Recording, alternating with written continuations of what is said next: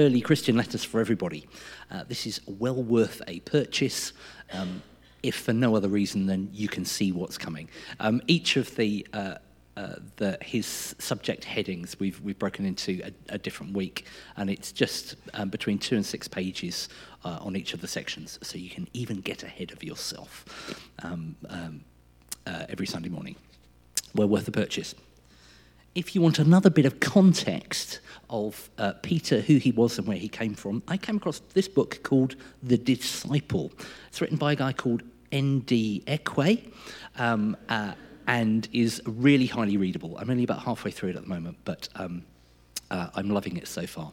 Uh, anyone that starts with a Matrix quote is, uh, is good in my book. Uh, so, well worth a read as well. Right, enough of commercial breaks. Uh, let's dig in. Uh, Lord Jesus, thank you that we can be gathered here today. Um, thank you that you are with us. Lord, I pray that you'd um, uh, take hold of the things that uh, I've scribbled down and uh, filter out the stuff that's from me and just bring home to each of us the things that you want to be saying to us this morning. Thank you, Lord. Amen.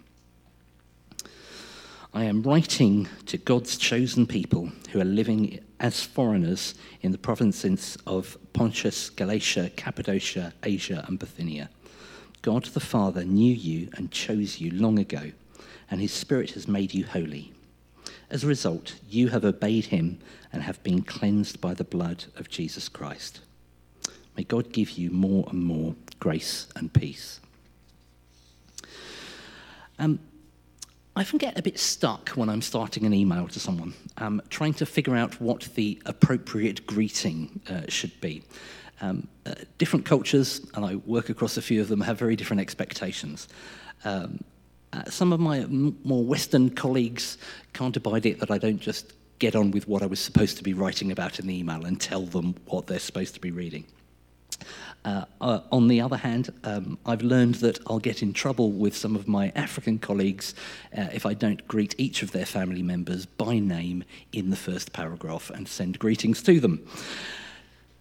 Greetings are a bit of an odd thing, um, and so I realise I can get a little bit blasé when it comes to the first paragraph of pretty much every New Testament letter that was written particularly because um, the NIV usually unhelpfully titles it Greetings. So you just kind of scan through it. But this first paragraph um, of 1 Peter um, isn't just the front of the envelope that says uh, who it's going to and where. Um, uh, and it isn't just that wishful greeting of hope you had a new good new year that I'm sure a number of us have written a good number of times in emails this week. Um, uh, it's a pronouncement of blessing on the people. Grace and peace to you. It's a prayer in faith, asking God to bring about these things to and among his people. It's got both vertical and horizontal uh, outworkings. The blessing is that they would experience grace and peace from the Father, but also that they would give and experience grace and peace to one another. It's a lot more than just an introductory greeting, it's a manifesto headline. Uh, in a week when uh, some of our political leaders have been outlining uh, what they want to achieve and be known for, um, this is a wonderfully simple manifesto of the gospel grace and peace. One of the commentaries build, builds on it. Um, uh, he says, Grace and peace be yours in abundance this gives us in miniature the whole message of this letter. And to be honest, if the uh, book itself is a gospel summary of all that Peter wants to communicate to scattered Christians, uh, I guess we can go straight to the final song from here and skip the next few weeks. Um, but on the off chance that you might want to hear a little bit more while I'm already up here, let's unpack it a little bit.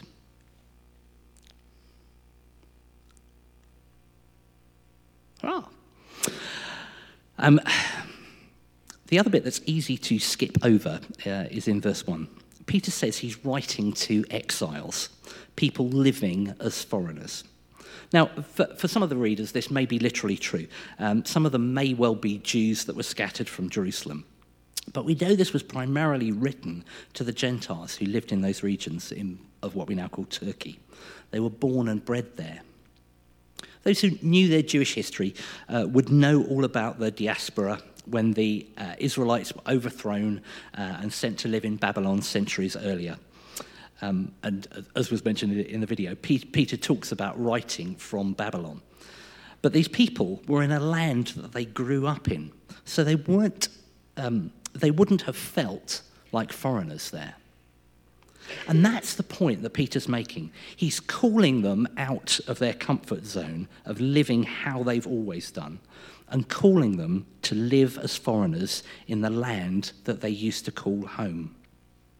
To throw away their passport identity and primary national allegiances and to live in this world as if they were aliens. Peter isn't just writing a letter about some theoretical piece of theology, he's writing a traveller's guide for pilgrims.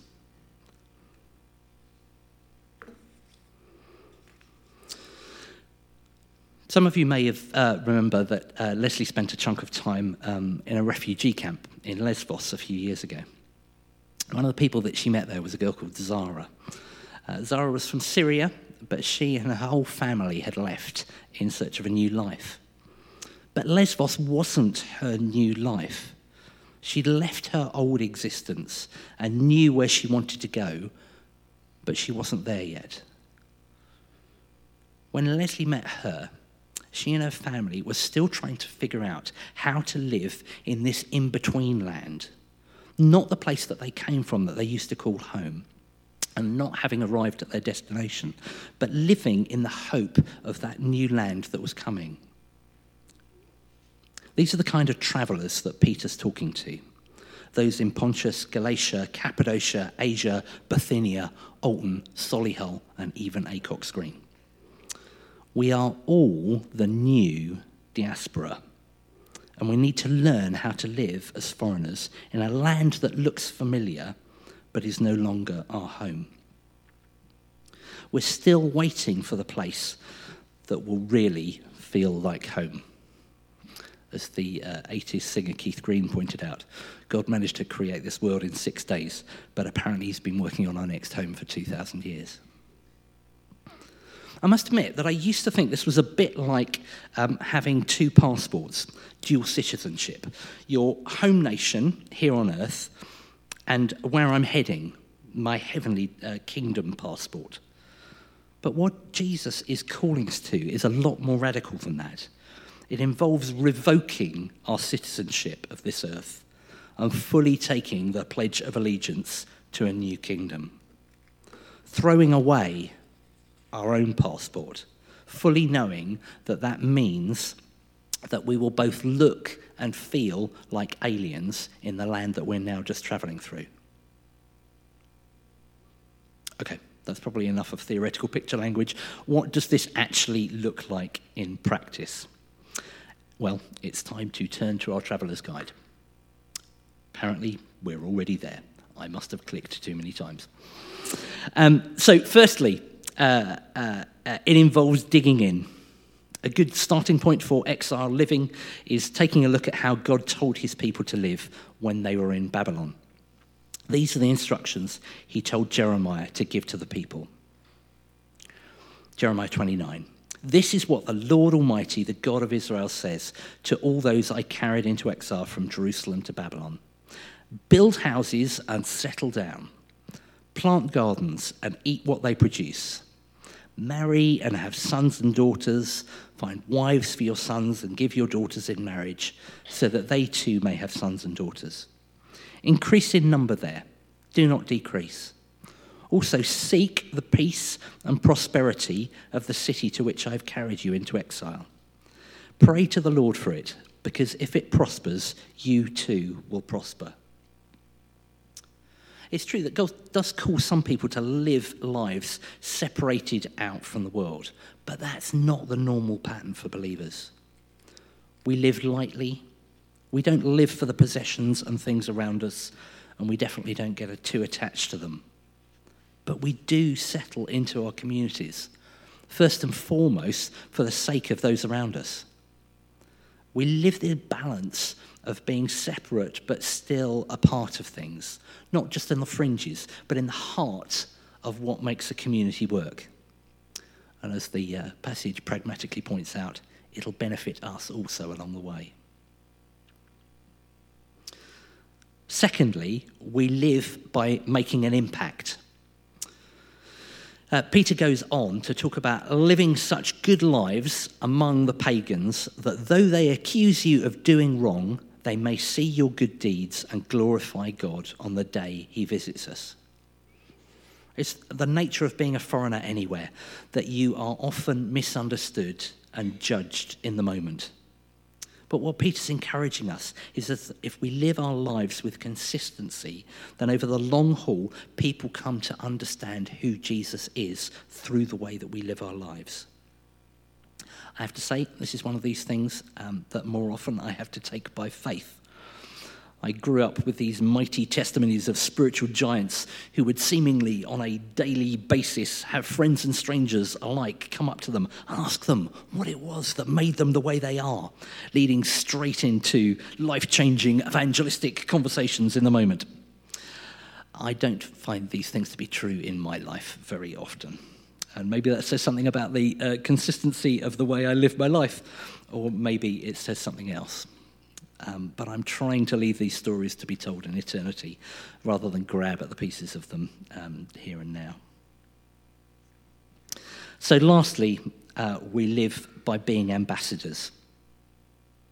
Um, the one official position we hold as aliens in this land uh, is that of foreign ambassador, primarily working for the Ministry of Reconciliation.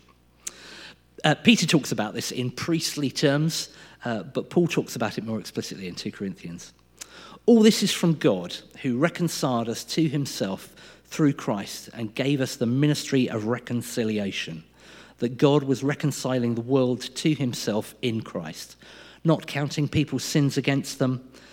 And as he committed to us this message of reconciliation, we are therefore Christ's ambassadors, as though God were making his appeal through us we implore you on Christ's behalf be reconciled to God. Uh, John Bunyan is uh, famous for writing his own traveller's guide, um, a little book called Pilgrim's Progress, which is uh, still an awesome read to this day.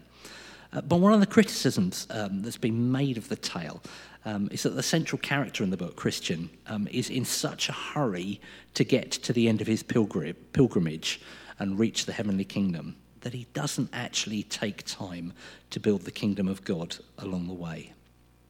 That's not how we are to live in exile. It's not a race to the end, but being faithful ambassadors while we're here.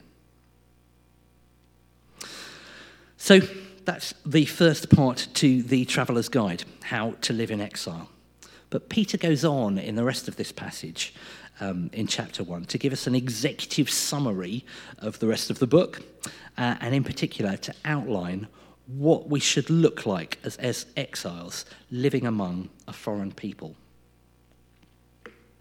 So, what should we look like? Firstly, uh, people of a living hope. I must admit, I tend to get a little bit confused about the word hope. Um, people tend to use it when there's only an outside chance of something happening. Um, uh, I hope it doesn't rain today is immediately followed by looking out of the window and seeing what the clouds are doing. Um, uh, the key issue is what are you putting your hope in rather than have you got hope? Parents always hope their kids will do well in exams. Uh, when my mum uh, hoped my elder brother was going to do well in his exams, uh, it was based on him being smart, picking really good subjects, working like crazy, revising in a strategic and thorough way, and getting a good night's sleep before the exam. When she hoped I was going to do well in my exams, it was more this vain hope of, I hope there's a freakishly good set of questions that inexplicably matches the minuscule amount of work that he's done. It all depends on what your hope is rooted in. So, what's the hope that Peter is talking about, and what kind of hope filled people should we be? Uh, firstly, uh, people of resurrection centered hope. Think back on the journey that Peter himself has taken around the resurrection. He was the first to stand up and proclaim um, Jesus as Lord. But then he'd been called Satan by Jesus when he'd counseled Jesus against going to his own death. And he'd slid even further when he denied having anything to do with him. And then, bam, the resurrection happened. And Peter had conversations with this resurrected Jesus, and that changed everything. For him, hope was really tangible. It came in the person of God who'd come back to life. It was literally a living and active hope, lived in the anticipation of a new kingdom approaching. Secondly, it's a tangible hope. Verse 4 of the passage talks about an inheritance that can never perish, spoil, or fade. This inheritance is kept in heaven for you.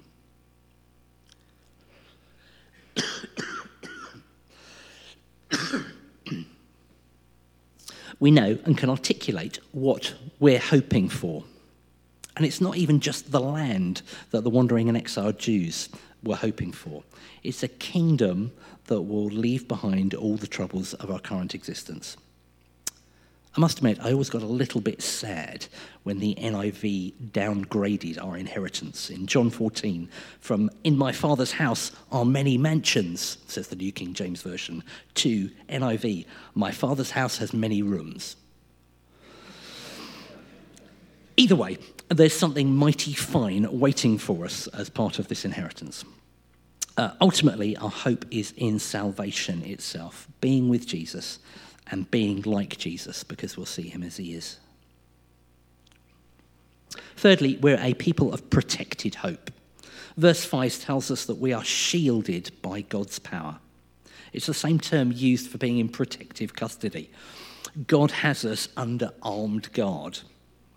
The message version says, uh, God is keeping careful watch over us and the future. It is one of the struggles of living in this foreign land to really understand what God's protection looks like in everyday life. What are the boundaries on it? What are the conditions? How does this actually work out? Fortunately for you, you have wiser speakers than me coming and unpacking this very issue in chapters 2, 3, and 4. But ultimately, all our hope um, is for now safely under lock and key. Finally, we're a people who have to wrestle with a paradoxical hope. Verse 6 takes us through this roller coaster ride. In all this, you greatly rejoice, though now for a little while you may have to suffer all kinds of grief in all kinds of trials. I've always tended to read this as you will greatly rejoice. When you get through and out the other side of all this mess, then you'll get to the rejoicing part. Um, but Peter doesn't let us off that easily. Verse 8 talks, about, talks in the present tense. You are filled with an inexpressible joy right here and now. Again, I don't have easy answers on how this works in practice, and I must admit I'm not very good embracing it in the moment. But I'm looking forward to, our illustrious lineup of speakers that we'll, we will have over the next few weeks that will enlighten us further on these points if all this is a little bit too much for you on the first Sunday back in the new year, uh, I just want to leave you uh, with um, a reflection that the writer of the Hebrews had after he'd written this whistle stop tour of um, the lineup of the Old Testament's good and great of exiles and travelers. This is Hebrews 11. Each one of these people of faith died, not yet having in hand what was promised, but still believing. How did they do it? They saw it way off in the distance, waved their greeting, and accepted the fact that they were transients in this world. People who live this way make it plain that they are looking for their true home. If they were homesick for the old country, they could have gone back any time they wanted. But they were after a better country than that heaven country. You can see why God is so proud of them and has a city waiting for them. Let's pray. Lord Jesus, we haven't got this all figured out yet, and we uh, daily feel the pull of um, living as if this place is home, uh, settling down in the wrong ways uh, and becoming comfortable here, rather than um, uh, living in the way that you call us to as exiles and travellers in, in the land. Lord Jesus, I pray that you would day by day loosen our hold on the things that um, uh, we're too drawn to down here and uh, have our eyes fixed firmly on you uh, and the kingdom awaiting us. Thank you, Lord. Amen.